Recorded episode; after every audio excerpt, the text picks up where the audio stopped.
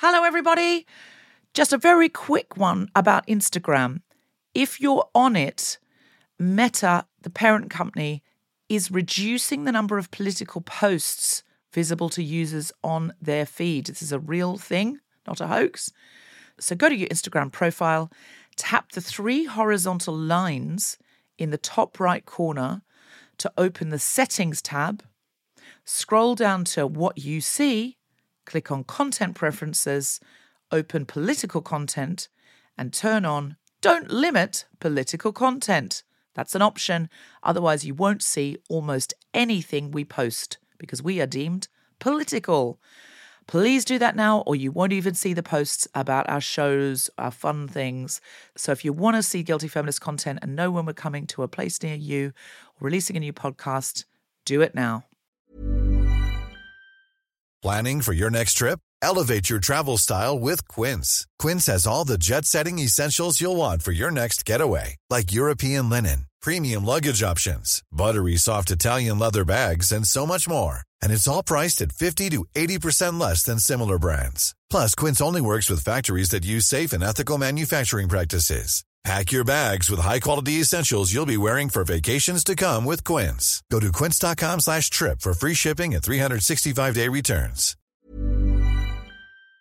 I'm a feminist, but here at the BFI, British Film Institute, for our international listeners, I just saw posters for the documentary Bombshell, the Hedy Lamarr story, and thought she looked so haunted by her own beauty in the poster that I want to be Hedy Lamarr, even though she's dead. I want to be haunted by my own beauty, though. Well, was I would. I'd no, I wouldn't actually.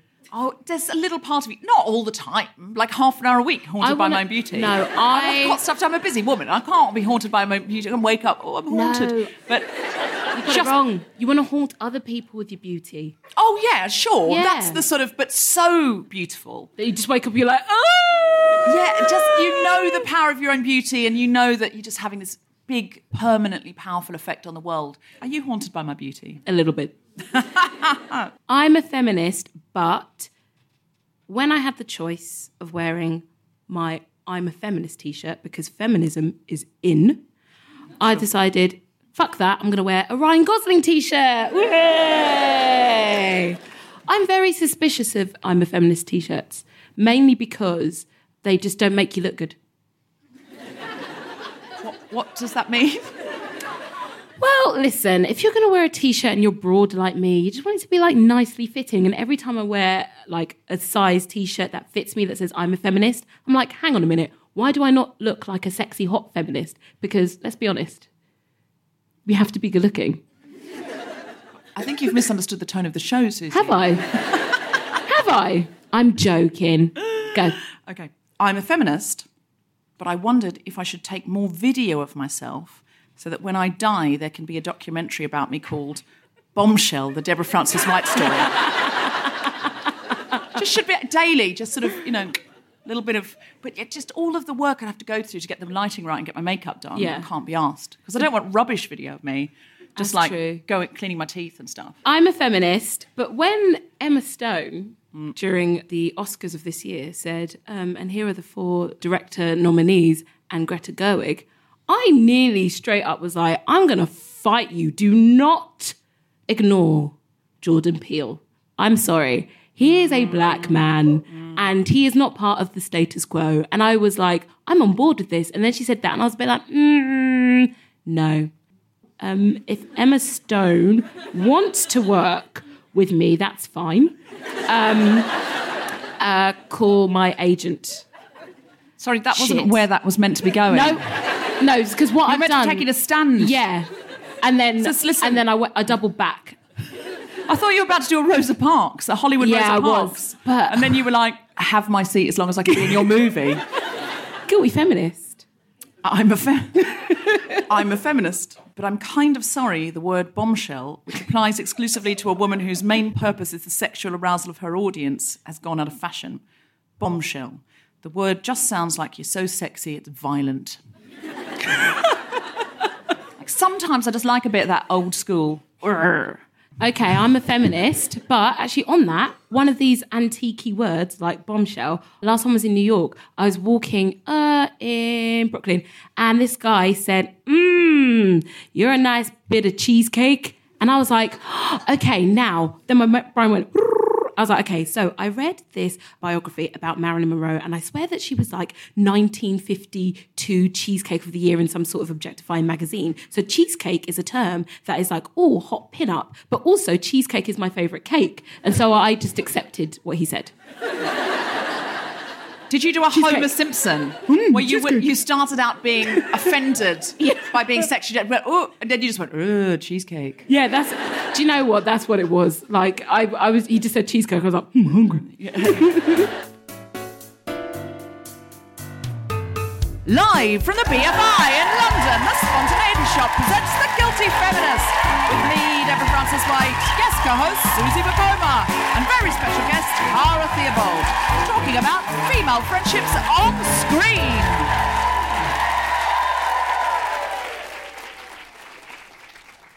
This is The Guilty Feminists, the podcast in which we explore our noble goals as 21st century feminists and the hypocrisies and insecurities which undermine them. So today we're talking about uh, female friendships on screen and why they're important, why it's important for feminism to see female friendships portrayed on screen and to be represented on screen and to be role modeled on screen and sometimes what we take from them, what we learn from them, how they shape our own friendships. Because I think romantic relationships have been massively shaped by cinema. Massively. I honestly think if it wasn't for cinema, we would have hardly any of the expectations that we do about kisses, Absolutely. monogamy, Absolutely. walks home in the rain, Yeah. um, relationships that are so wrong that they should be right. Yeah. They're Yeah. not, they're just wrong. they're just wrong. But on screen, when a relationship is wrong, a romantic relationship, it's really secret code for This he's the only one you should be with, or she's the right one for you, or they're the person of your dreams. Yeah, I think it's like with most romantic relationships, it's oh, was your first impression about this person that you hate them? Then they will be your life partner.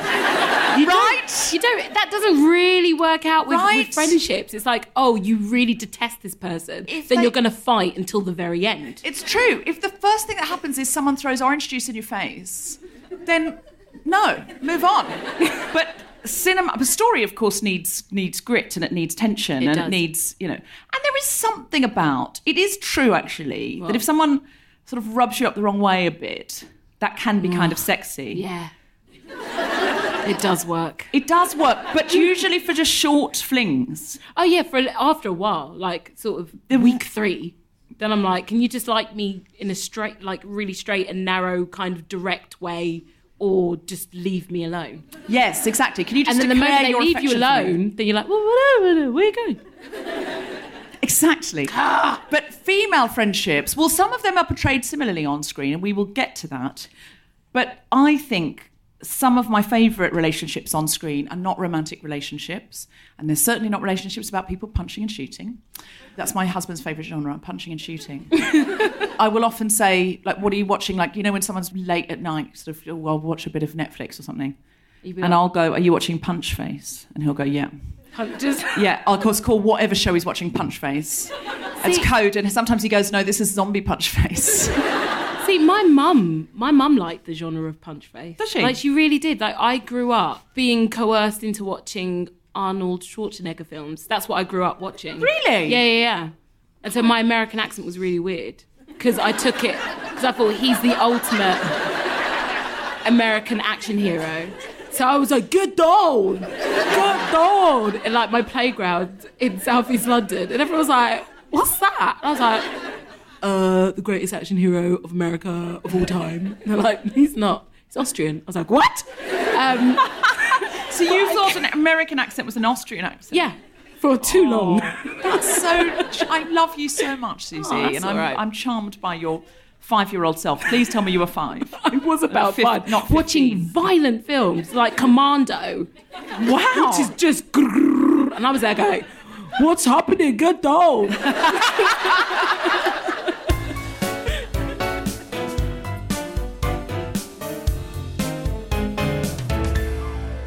Please put your hands together for Deborah Frances-White.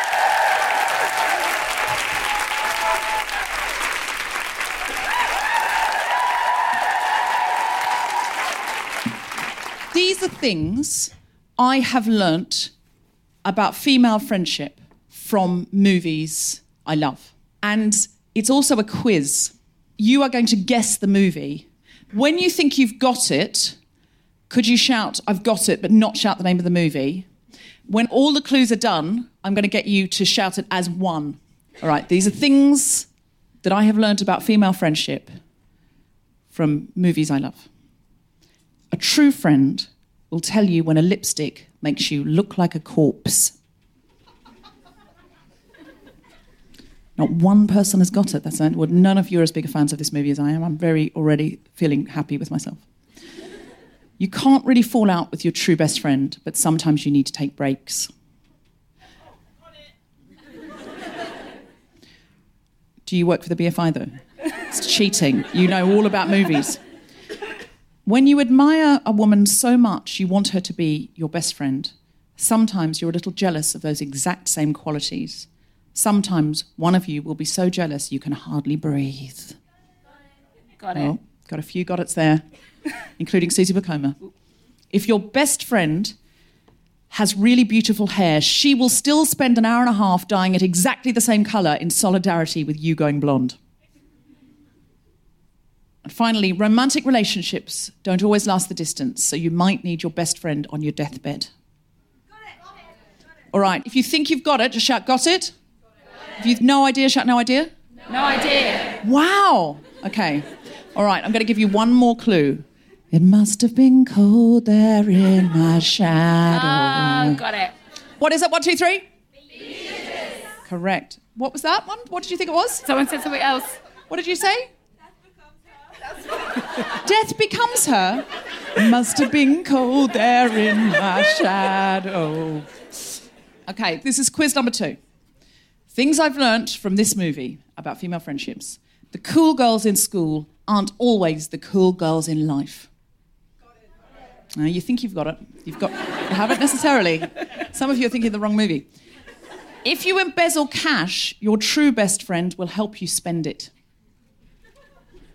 A true friend will tell the mean girls, stick your drink up your ass, Tanya. I'd rather swallow razor blades than drink with you. Got it. Oh, and by the way, I'm not alone, I'm with her. your best friend will leave town with nothing but you, your wheelchair, and a suitcase and start over again because, and I quote, since I've met you and moved to Sydney, I haven't listened to one ABBA song. And that's because my life's as good as an ABBA song. It's as good as Dancing Queen. Got it. What is it? Muriel's wedding. Okay, this is the next one. A true friend will protect you when the law won't. A true friend will understand if you need to abandon her briefly to have sex with Brad Pitt. we all have to die at some point, and there are worse ways to go than holding hands with your best friend with one finger up to the authorities while you go over a canyon. What is it? Thelma and Louise, of course it is. If another woman gets accidentally pregnant, this can be an opportunity to become close friends with her. Can be. You and I, sister. If abortion isn't legal where you are, a true friend will learn the merengue so you can live the feminist value of your body, your choice.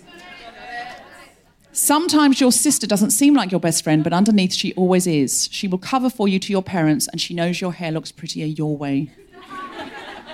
This is the final clue. Join hands and hearts and voices, voices, hearts and hands. At Kellerman's, the friendships last long as the mountain stands. One more verse. Join hands and hearts and voices, voices, hearts and hands. At Kellerman's, the friendships last long as the mountain stands. What's the movie? Dirty Dancing. Dirty Dancing, of course it is. Thank you very much.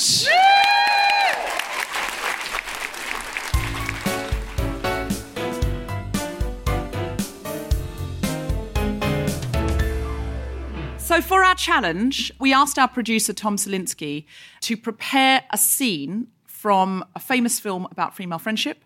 And we don't know what it is. We're going to sight read it, but we're going to read it with all the passion as if it were beaches. Might be beaches, who knows?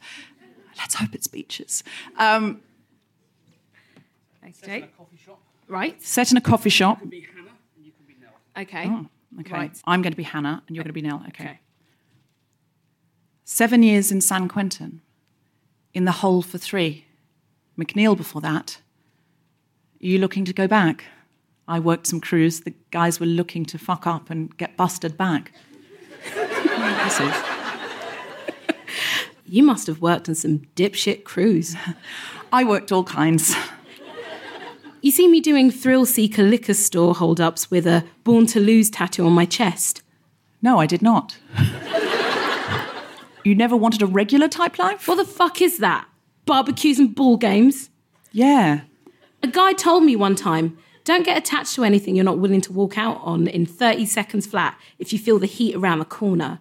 Now, if you're on me and you've got to move when I move, how do you expect to keep a family? That's pretty vacant.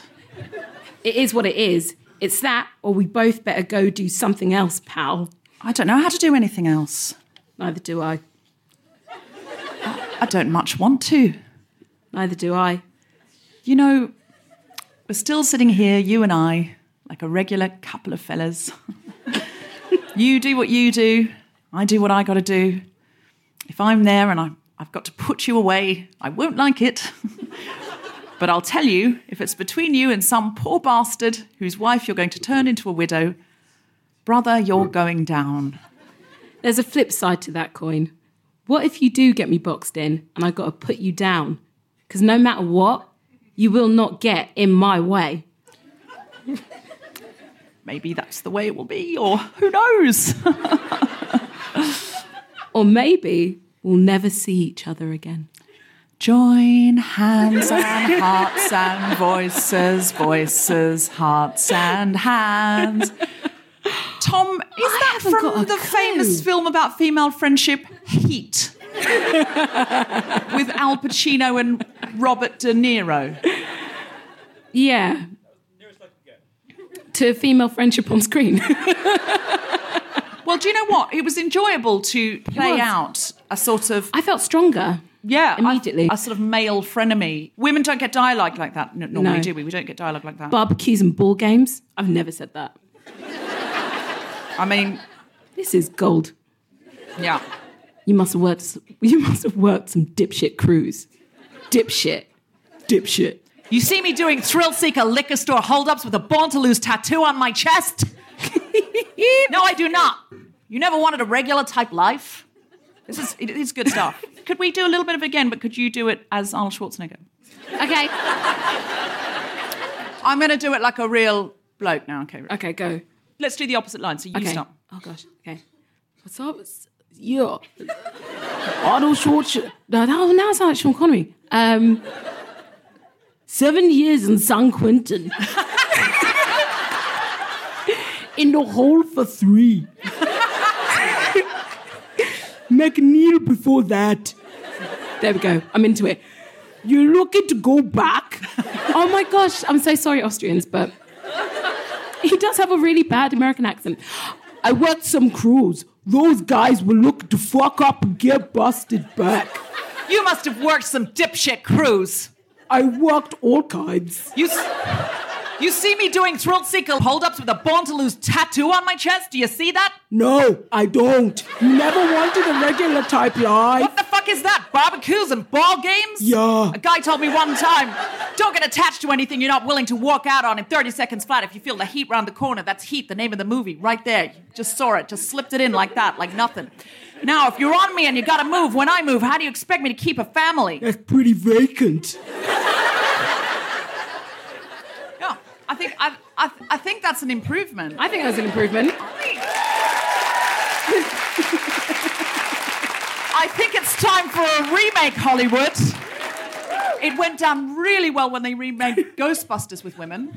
So I can only assume when we reboot Heat, just you and me, Yeah, you, me. you as Arnold Schwarzenegger, Me as Arnold Schwarzenegger. that it's gonna. I mean, no guy is gonna say that's gonna ruin his childhood. I think No. it's gonna work out really well. They won't well. be crying on YouTube. They'll be really, really accepting. Happy about it.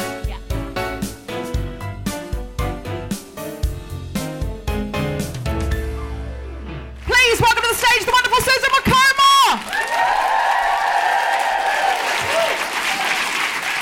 Hiya. Cool. So I was quite a peculiar kid. Now I know that sometimes people people lie about this. They go, "Oh my gosh, I was such a loner." I was such a loner. And now I'm just like not a loner and I just know myself. They're lying. People who say that, they were popular at school or bullies. Like, I just don't believe that they was that sort of Cinderella story of like, oh no, I was really weird. And now I'm just like not. But I completely was. I was really, really odd. So much so that I do remember catching my parents looking at me a couple of times like,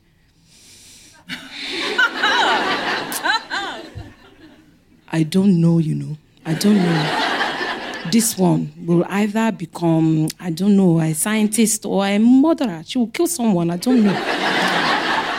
Sounds probably weird. Now, what I didn't really, I didn't really like watching friendships on television because I'd get jealous. What I wanted was to feel an affinity with the person on TV. So, for instance, it took a little while before Moesha uh, landed on terrestrial TV. But when she arrived, I was like, oh my God, she's got braids. She looks like me. But before that, it was mainly just sort of old murder she wrote. That was, I, that was pretty. I was like, oh my gosh, if we could just meet and then solve crimes. But she lives so far away. How do I?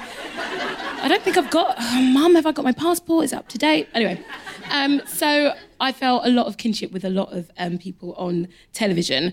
And I feel like one of the things I struggled with was that a lot of people that I'd watch on television, you know, like Murder She Wrote, were not like me. And so it means that I have had to travel outside of myself. I've had to, you know, empathize with stories and narratives that aren't close to me. I've had to look further, you know, beyond the end of my own nose. Basically, what I'm saying is that I'm an exceptional human being because I empathize tremendously. That's what I'm saying. I know the audience of this show. And um, I think that the woman who completely changed my life actually was Helen Mirren in Prime Suspect. A very strange thing for a young black girl to be watching. But again, I just thought, okay, right, she's also solving crimes. I'm looking at the scenes on TV. These look like a bus ride away. I don't need to get a passport. We can do this. I can find her, I can find Tennison, and then we can just like solve stuff. Now, I live, my family, I grew up in Elephant Castle. And what is very cool about Elephant Castle, not anymore because it's all gentrified now, is that we had loads of film sets and TV sets all around us. And so sometimes I would meet these people. And I did kind of meet Helen. I kind of met, I didn't, I stalked Helen Mirren. True story. I stalked Helen Mirren. She was in, I think it was the Tesco's in there. Was it the Tesco? Anyway, there was a shopping centre. I was there with my mum. I saw Helen Mirren and I just followed her around. The whole time I was following around, I was thinking, okay, I think I'm the criminal here. We're meant to be solving crimes together, so I've got that wrong. So that didn't work out right. What I then discovered is right by us was the LWT studios. And so my little sister went through a phase where she'd always go to LWT studios to find like Blue. You know the boy band Blue? She'd always be there. And I was just like, I just want to find people off the telly who I thought were my friends, but ultimately don't know who I am. And then I met Helen Mirren for a second time. And this time I just stared at her. I just stared at her as she walked in, and I thought, if I just keep still, she won't know that I am the stalker from the other time in Elephant and Castle. And so that happened. And I thought, you know what? I've got to get better at this. I've got to actually form my own friendships. And since being an actress, that's one of the things that I've really, really wanted loads of my actress friends, we always like to talk together. We always go, it's really annoying because there's always one of us in a room whenever they're together. And I've had one of the greatest joys, this is a bit soppy, I've had one of the greatest joys in the last few years to finally have my own on screen fighting dynamic friendship. And I'm going to give it away, but she is our guest today. And to finally be part of a duo of women who just out there fighting crime slash supernatural things. Um, I felt like I finally found my Helen Mirren. She's going to kill me for calling her Helen Mirren. she loves it. But thank you very much.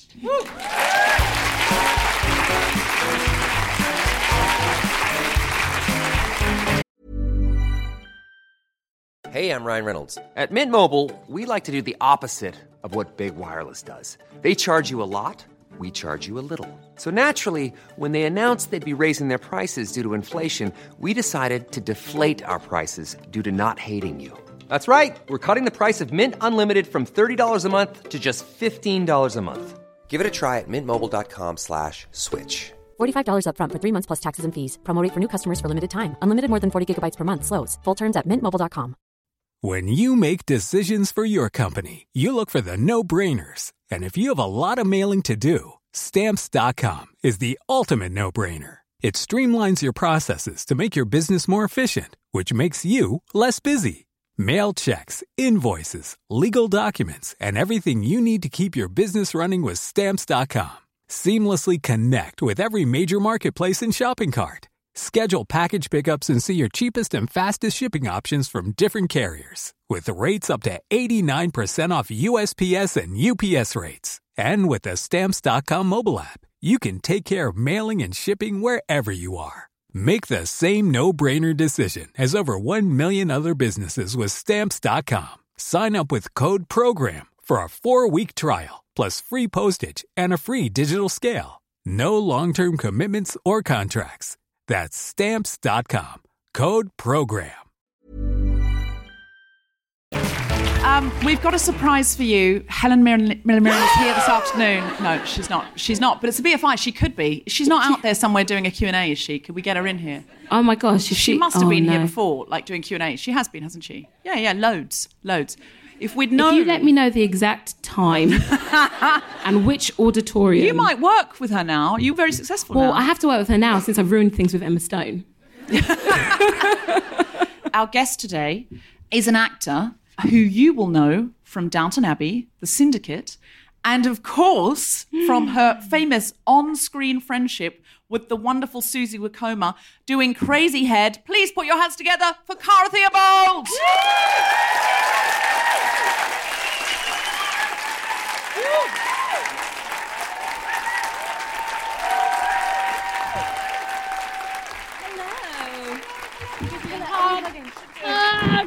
Can I just I- say an example of female friendship is when your friend compares you to Helen Mirren in front of a group of people.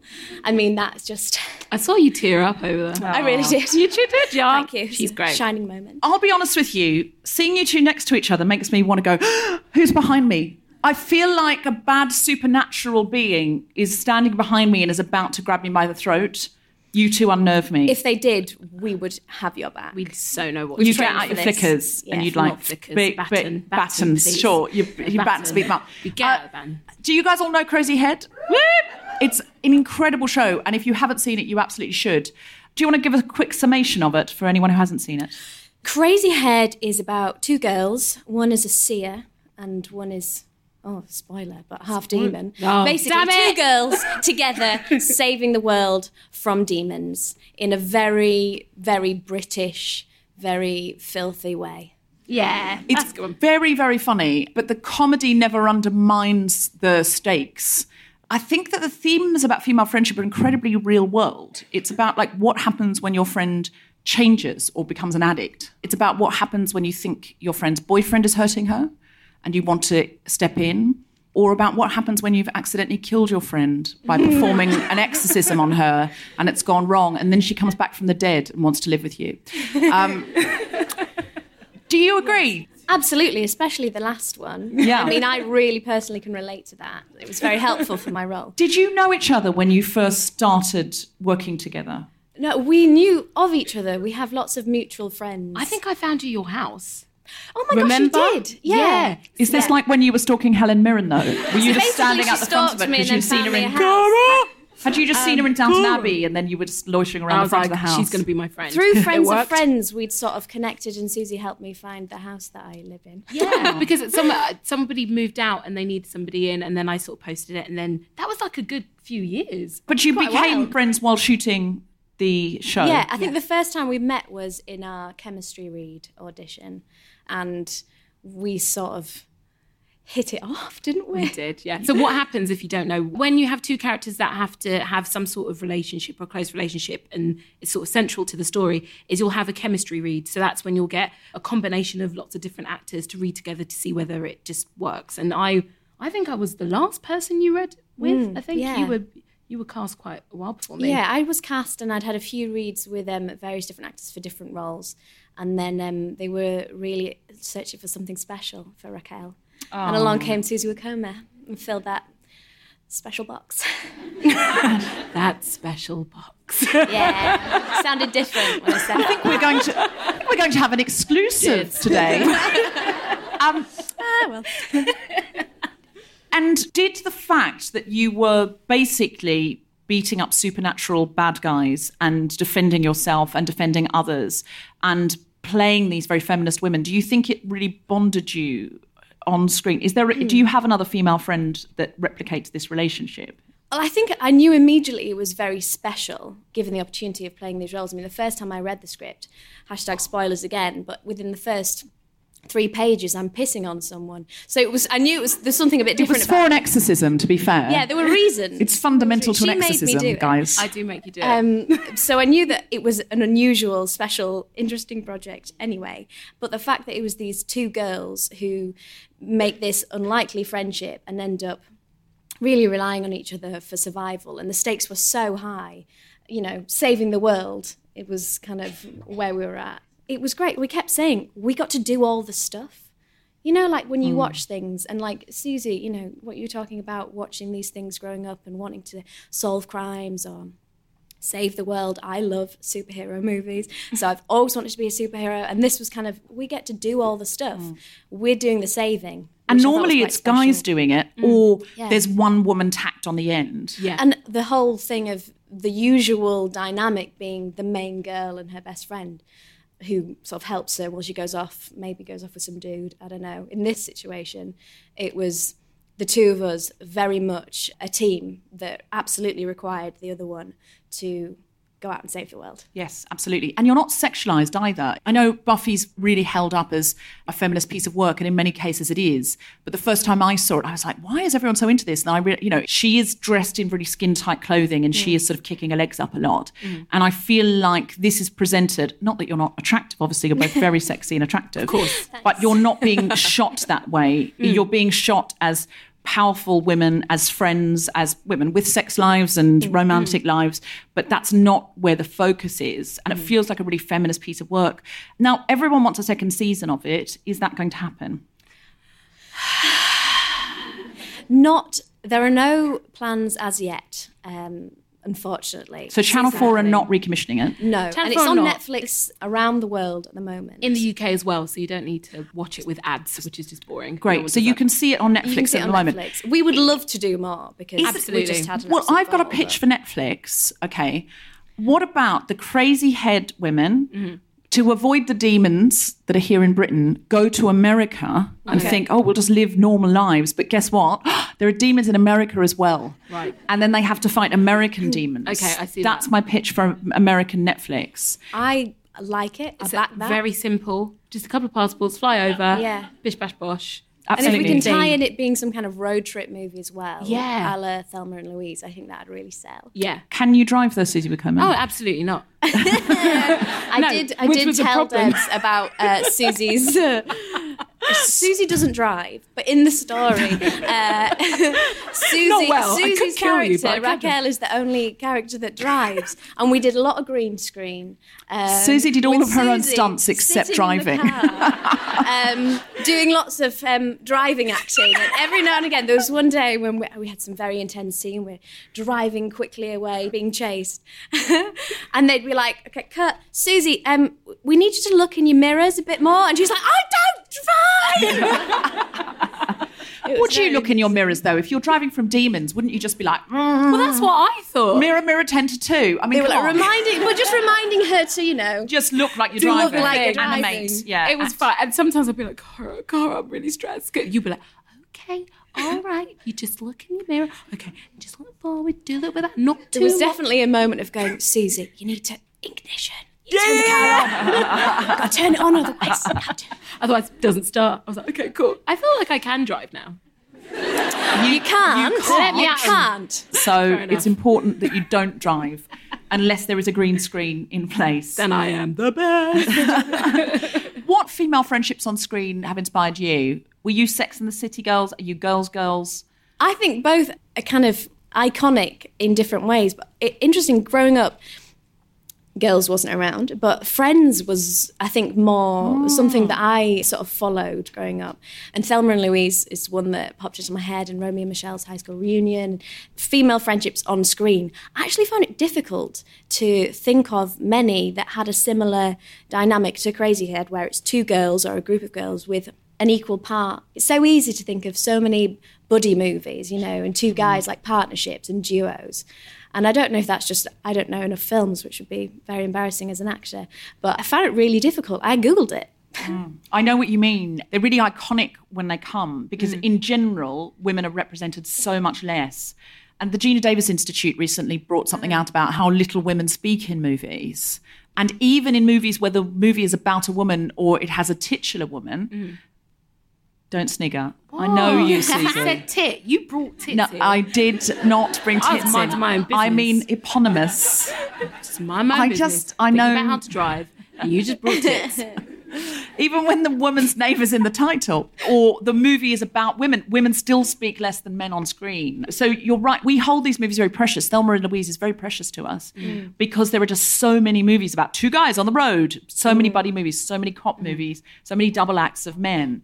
I just had to, uh, for a television film review show, go and watch three movies, and they're all about male characters. And I thought one of the ones I was going to see was about a female lead, and they switched it on me to what, another one about a guy. And I was just so gutted because I was like, I don't know how much longer I can be asked to empathize with the problem of the straight white man. Mm. And listen, that's a perfectly valid window to look out of. Mm. But we just see it as generic human. If you're watching late night American television, you are looking out of a window. It's the window of a straight white man who's a father, who's married in a heterosexual relationship, and his name's Jimmy, and uh, and he lives in Los Angeles, and that's the it's Jimmy Kimmel, it's it's Jimmy Jimmy Fallon Jimmy. or Jimmy Corden. Those are the they're your options. But it is an experience. It is a life mm. experience. It's mm. not a generic experience. But as soon as a woman gets a late night show, it's like, oh, it's a female mm. experience.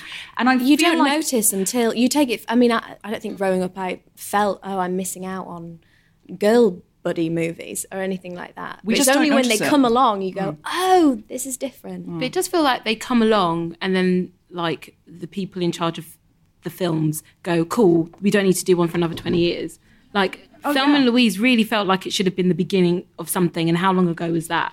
And even with Bridesmaids, you watch Bridesmaids, you're like, oh my gosh, that's in, for me as a comedy lover, enthusiast, nut. I was like, this is the beginning of loads of these. And there's just not been the output because it does always feel niche for whatever reason. Even when it's excellent, even when it does make, let's be honest, because the people who make the films care about money, even when they do the box office thing, it just never ever feels like it's going to change things. except for now, I think. or they'll say we've already got a female show in development at this network, and I always want to say, and have you got one male one as well? Yeah. Um, because balance. yeah, so you've got two shows in development. What are you going to do for all the other shows that you need to fill you? Genuinely, they say that, and now I mean, Fleabag was incredible, and I adore it, and I adore Phoebe Waller-Bridge. Every single other female show now has to be compared to Fleabag, Yeah. They which must be the new wearing for Phoebe as Yeah, well. It's yeah. just like, oh well, how does this stand up to Fleabag, or how does it stand up to? It's not even the same genre as Fleabag. It's like, well, it's got a woman one in it.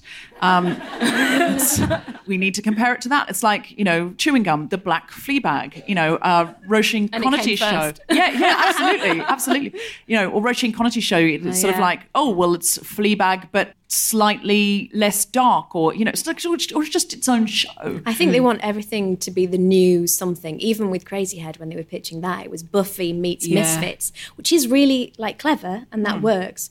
But every time you ask to describe it, and they say, "I hear it's like the new Buffy meets Misfits," you think, "Oh, can't it just be? Can't it be its own show? It's what it is." So, what do we love about? Let's look at Friends because you've raised that, Cara, and I think it's a really good one and the one that we sort of don't think about so much. And that was actually, although the representation in other ways was very poor in Friends. I mean, it's basically white, straight, non-disabled, cis people looking beautiful in a coffee shop. Um, but uh, in terms of gender. uh, Having really unrealistic. Susie's now. Susie's now drinking her coffee just like she would fit so well into slurp, slurp, Central slurp, Perk. Listen, you would have been allowed to date Ross in season ten. Um, when they were sick of the complaints. And Joey. And Joey, thank you. Thank you. Yes. Was it just the one? Yes, there's no need for two black women. One, one black sorry, I got can- ahead of myself. I watched black Black, Panther. date- I got ahead of myself. I'm sorry, white I'm sorry, men. I'm sorry. I'm sorry. I'm sorry. I'm sorry. She can be a problem for two white men. Um, um, so, what did we take away from the female friendships in Friends? I think what I loved about it is how supportive they were, because I think previously women on television had often got at each other and been very competitive mm. or that undermined each other because they think, oh, well, it needs tension. Mm. But I loved the way they supported each other. Do you remember really early on? I think it's in season one, one of them's broken up with someone and they're doing a thing where they're putting the possessions and memories oh, in yeah. a box or something and burning it, and then they set fire to the apartment and Yeah. the firemen come and they all start hitting on the firemen. Yeah. That really is lovely. I yeah. I th- I would. And that's, that's for It is that though. It is though. I'm a It's so feminist, but it is transparent. lovely. Oh my gosh, it's so it is. transparent. But but you but we've all had bonding moments like that where we've sort of stayed up Where late. hot men have turned up with hoses. okay, that part didn't happen. That was last night. I'm sorry. I'm sorry. I'm sorry. I'm sorry. I'm sorry. Carry on. but I have a couple of friends. We have what we call the hurly burly. And the hurly burly is if one of us is having a crisis, we can call on the other two. And they basically have to come. It's like the bat signal. if you just text hurly burly, then one of the three will come to the other one's rescue. But ideally, all of us in one of our flats or a very particular corner booth of a Japanese restaurant that's round a corner so no one can see you cry. Mm-hmm. And it could be romantic, it could be professional, it could be health or mental health, but we all come together and we have the most supportive, loving session and we will not leave until we've exhausted the issue and we've talked about it from all of the different angles. And do you know why we call it the hurly burly? You're actors, so you will know probably if you Is think it about it. about the three witches? When shall we three meet again? And oh, when the hurly burly comes, it's about the weird sisters. It's about the three witches in Macbeth. And so we are basically the weird sisters, and we get together and we sometimes cast an incantation on the man in, In a question. Japanese restaurant in the corner. Just Sometimes. getting your, getting your incantation on. Well, we'll go through it and we'll be really supportive. Like sometimes, even if, do you know when you've got female friends uh, who, even if you think he's got a point, you don't say that. it's important not to say that he's got a point because in this sacred space, and that's what I think Friends and Sex and the City gave us for all their flaws and all of their problematicnesses. That's not right. All of the ways in which they were problematic. They gave us those moments where you will support your sisters on the magic carpet, even if they're not being entirely reasonable. you will say, Sister, you are right. He is wrong Yeah. You hold your nerve and just cry on my shoulder, and I will tell you all the things you need to hear about him right now. I agree. My female friendships in my life are some of the most important relationships mm. I have. And I also think, as a lot of people in London aren't from London, I moved here when I was 18, and those friendships I've made since living here become a kind of family and that support network. And Susie and I have talked about this before as well, especially in this industry, having people who are a real support network for you, who you can trust and are without any other thoughts other than supporting you and encouraging you and celebrating you is so important. And I think, you know, seeing that represented on screen is invaluable. It's so important to feminism. It's so important to women to get to see those friendships played out. And I also, I, you know, with because I've got a very similar network to the Hurley Burleys, and when I've been amongst that, and we're, you know, we're all creatives, and you know, we come together for a variety of issues, whether it's romantic, whether it's health, mental health,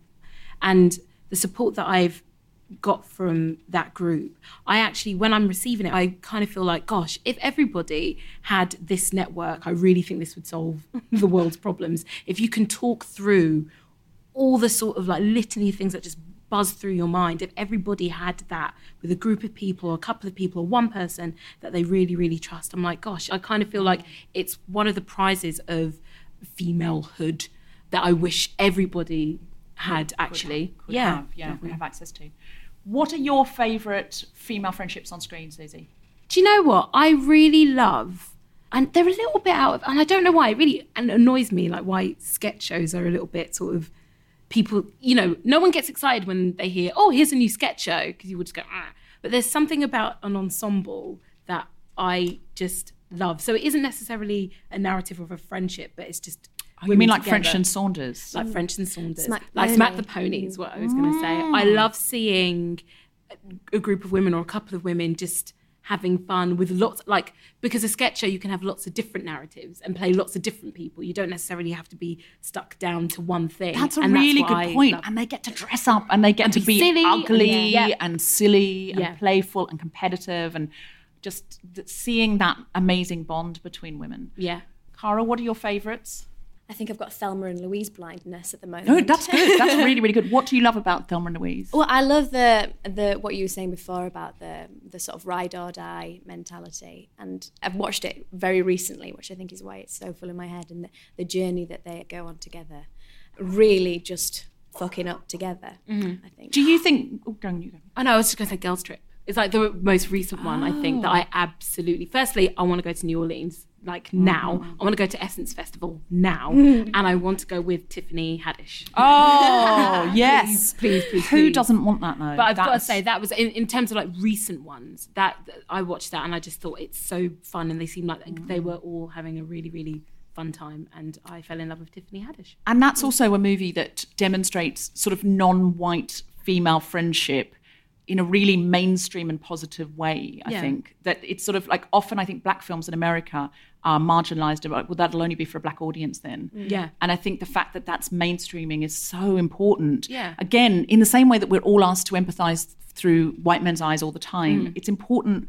for white men and white women to empathize through black women's eyes more regularly. Yeah. And the only way to do that is to make films like that more mainstream. And Tiffany Haddish, my God, she is is she the funniest woman alive? I just think. so. Did you guys see that clip of her talking about taking Will Smith and Jada on a Groupon tour of a swamp in New Orleans when they were making that movie? It's the funniest thing. If you haven't seen it, you've got to look it up. But she basically says, they say, What are you doing tomorrow? And she says, I'm going on a Groupon uh, on a boat trip of the swamps to see the alligators in New Orleans. And they say they'll come. And she's like, Really? What? And when they get there, they didn't understand what a Groupon was. they thought it was like she'd hired a boat to take a group on.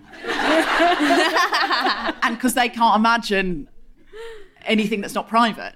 And so then suddenly Jada's like, oh, maybe not. And Will's like, no, we've come to see alligators. I'm going to see alligators. So just gets on the boat and says to everyone, let's take some pictures at the end. This is not the Will Smith boat. This is the alligator tour. So let's look at the alligators. And it's the way she tells it, it might be the funniest thing I've ever seen. I've watched it so many times. Yeah, and I'm kind of crying with laughter.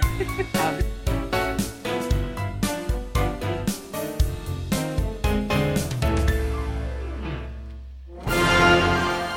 Hello, I'm John Dorney. And I'm Jessica Regan. And I'm Tom Salinsky, and we've just started a new podcast called Best Pick. We're all writers and actors of one sort or another, and we're starting a podcast to explore all the Academy Award Best Picture winners in no particular order. We're going to put all 89 winning movies in a hat, and for each episode, we'll pick one out at random. Then we'll discuss it, watch it, review it, and at the end of the show, we'll pick out the movie for next time. New episodes will be released every other Wednesday at 12 noon UK time. And you can find them all at bestpickpod.com or wherever you get your podcasts.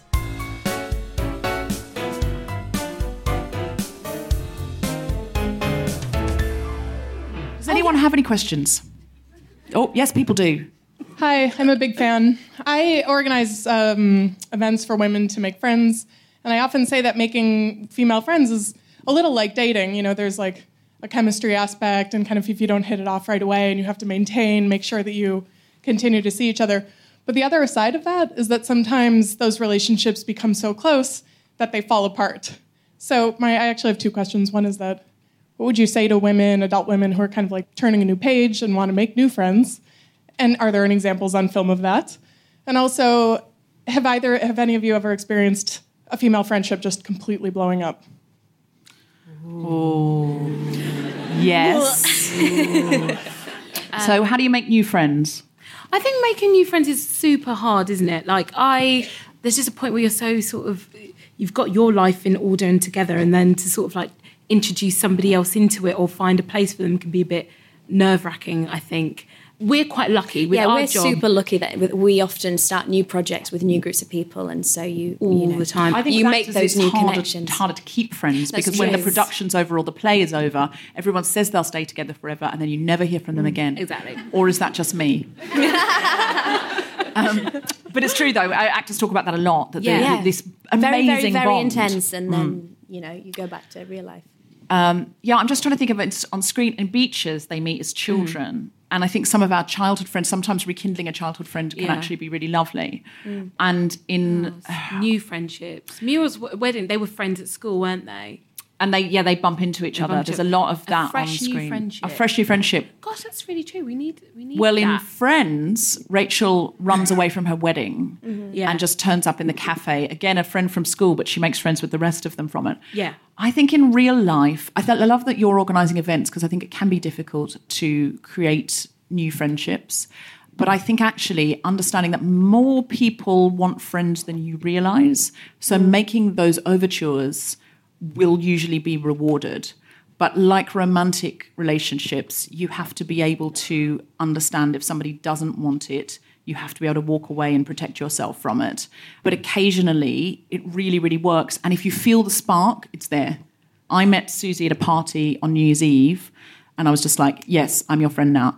And sometimes I do, I declare that. She really wouldn't leave me alone. No, that's. I was just like, can you? And the thing is, I've got shows people can be in, and I use that terribly. I go, do you want to be in my shows?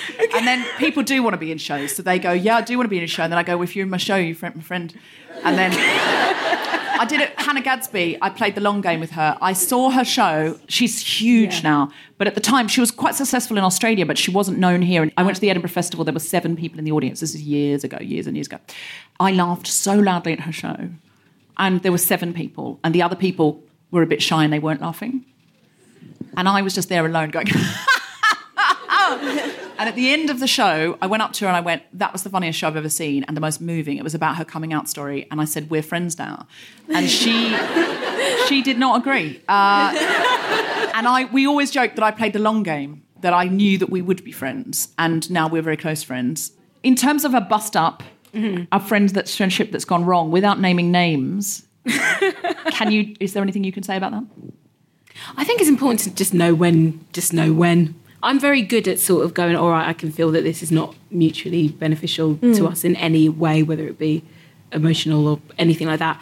Um, yeah, you have to surround yourself with people who make you feel good. Yeah. And I think if you start feeling that you don't actually feel good in a certain, whether it's a relationship, friendship, family, whatever, then I think it's important self care Yeah. to say, you know what, I don't need that. Do you know, I actually had a friend recently who said it was very, I sort of sensed that something was wrong. So I approached her about it and she basically said, you know what, I just find, you know, you being all busy and stuff quite difficult.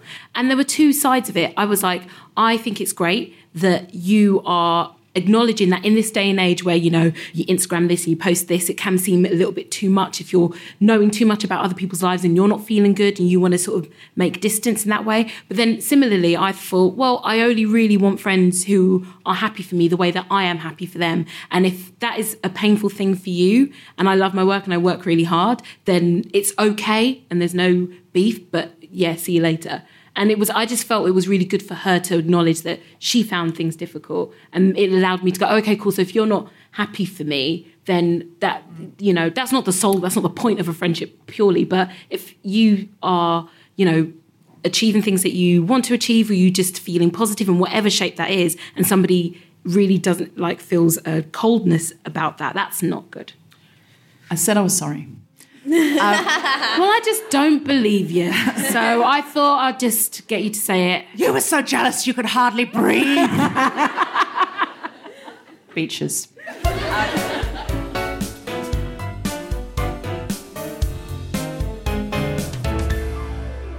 Is there any chance, Susie, that in the style of Arnold Schwarzenegger, ah. you could read out? people love it when people do it in a style. I'm really trying to bring this in. I'm trying to make it a thing. No, no, he won't work with me. Okay.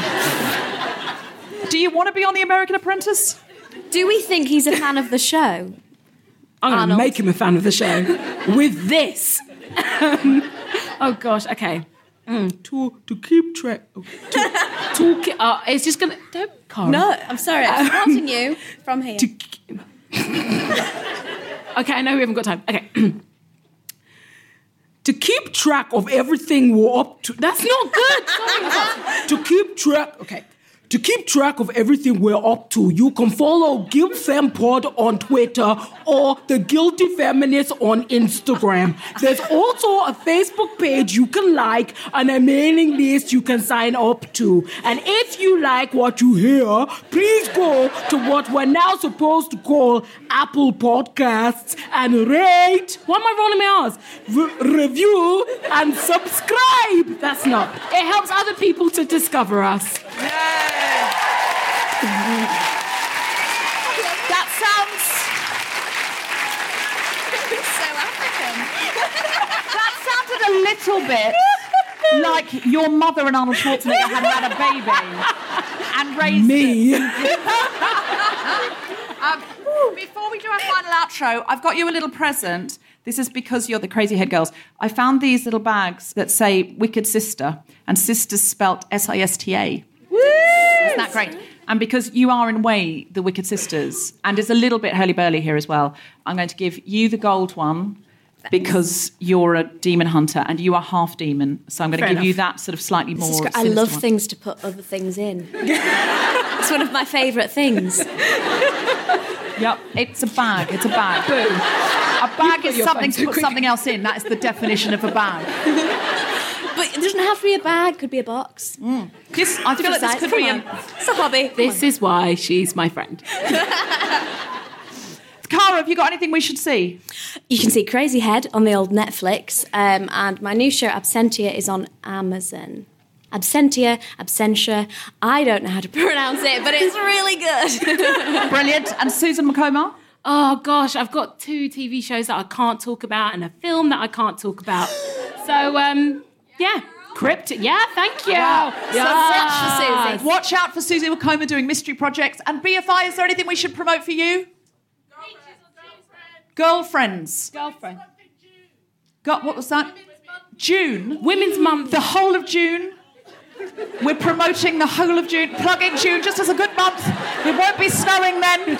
Uh, June, watch out for June. It's a, a month coming to a London near you. It's going to be great, guys. It's going to be sunny. You can be outside. No, don't go outside. It probably will still be raining because it's London. It'll probably still be snowing. This is meant to be fucking spring. So come into the BFI because it's Women's Month. Can we come back again then? Yes. Okay, so we'll do another thing then.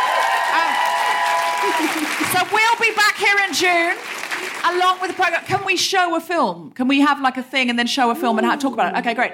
And what? So it's beaches. Can we specifically show beaches? Okay, great. I'm on for that. And what's the movie? Girlfriends. The season's called Girlfriends Yeah. in June. Oh, the season is called Girlfriends. Hashtag BFI girlfriends. Okay. Why is it called girlfriends though? That doesn't sound very feminist. Like it's oh, it's, that's the point. It's ironic. Oh, was about friends who are girls. I thought you meant being defined by your romantic relationship. Oh, I see. We're girlfriends. Oh, I see. I see. So June is coming, coming to a calendar near you.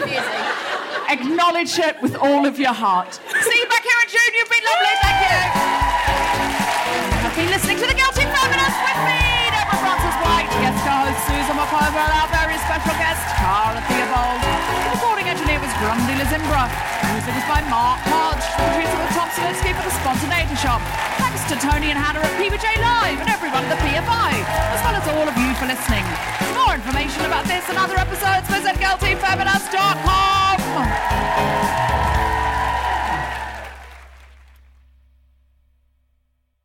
About all the films before we get there. So I'm going to do my quiz now. All right. Oh, let's play I'm a feminist but. Says the cis white Yeah. man. I mean, I just really wanted to get off the bat because I thought otherwise we're going to talk about things, but the patriarchy has told us that's not the correct order.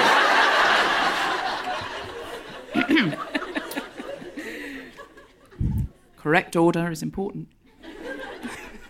to patriarchal forces.